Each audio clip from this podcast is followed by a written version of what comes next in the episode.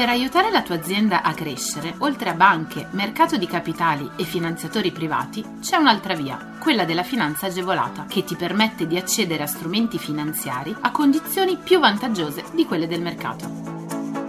La comunità europea, lo Stato e le regioni, a cadenza regolare, danno la possibilità alle imprese di accedere a contributi e agevolazioni per favorire lo sviluppo delle aziende, la realizzazione di nuovi investimenti, l'assunzione di nuovo personale.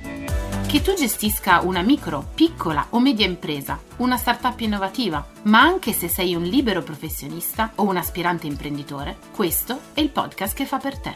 Collegati al sito goldengroup.biz slash podcast per scoprire di più.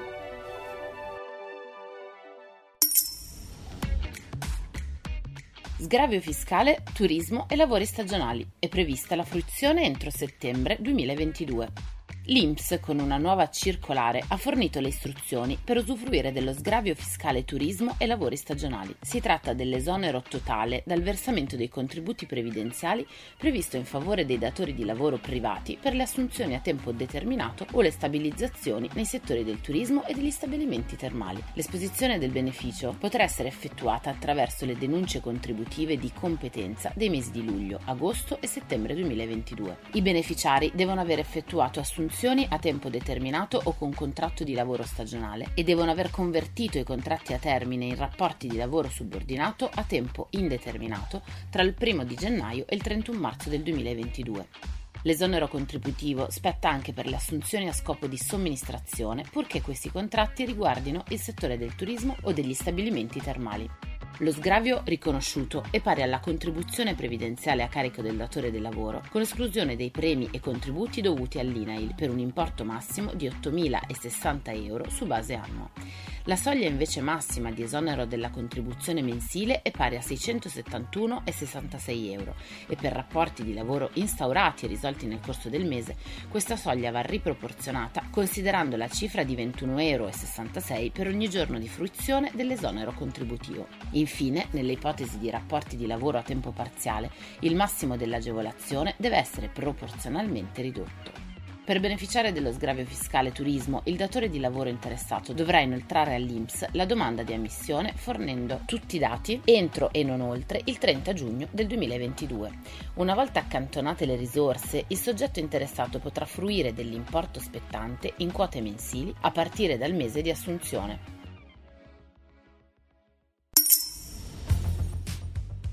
Sport Bonus 2022 si tratta del credito d'imposta per le imprese che intendono finanziare interventi di manutenzione e restauro di impianti sportivi pubblici e di nuove strutture.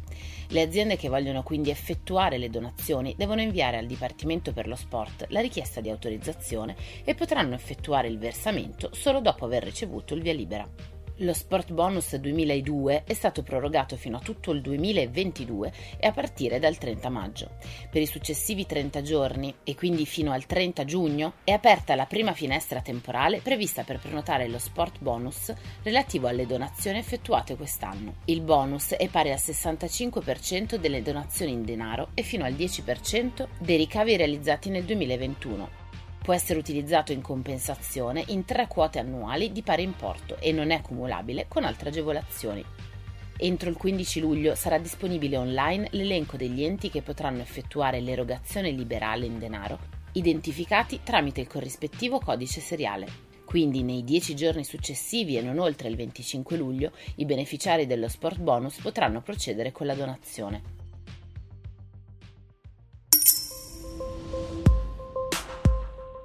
Decreto Riqualificazione 2022.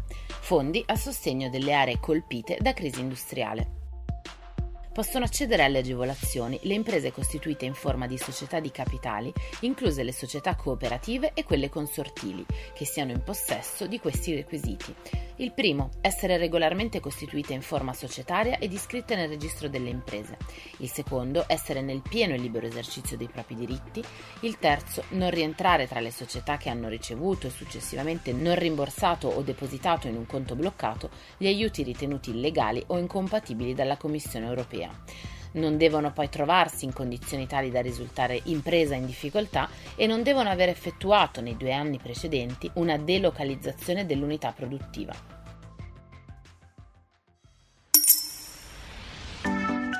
Scopri tutti i contributi europei a fondo perduto e le altre agevolazioni che possono far crescere la tua impresa online sul sito goldengroup.biz podcast. Lascia i tuoi riferimenti, verrai subito contattato da un consigliere d'impresa.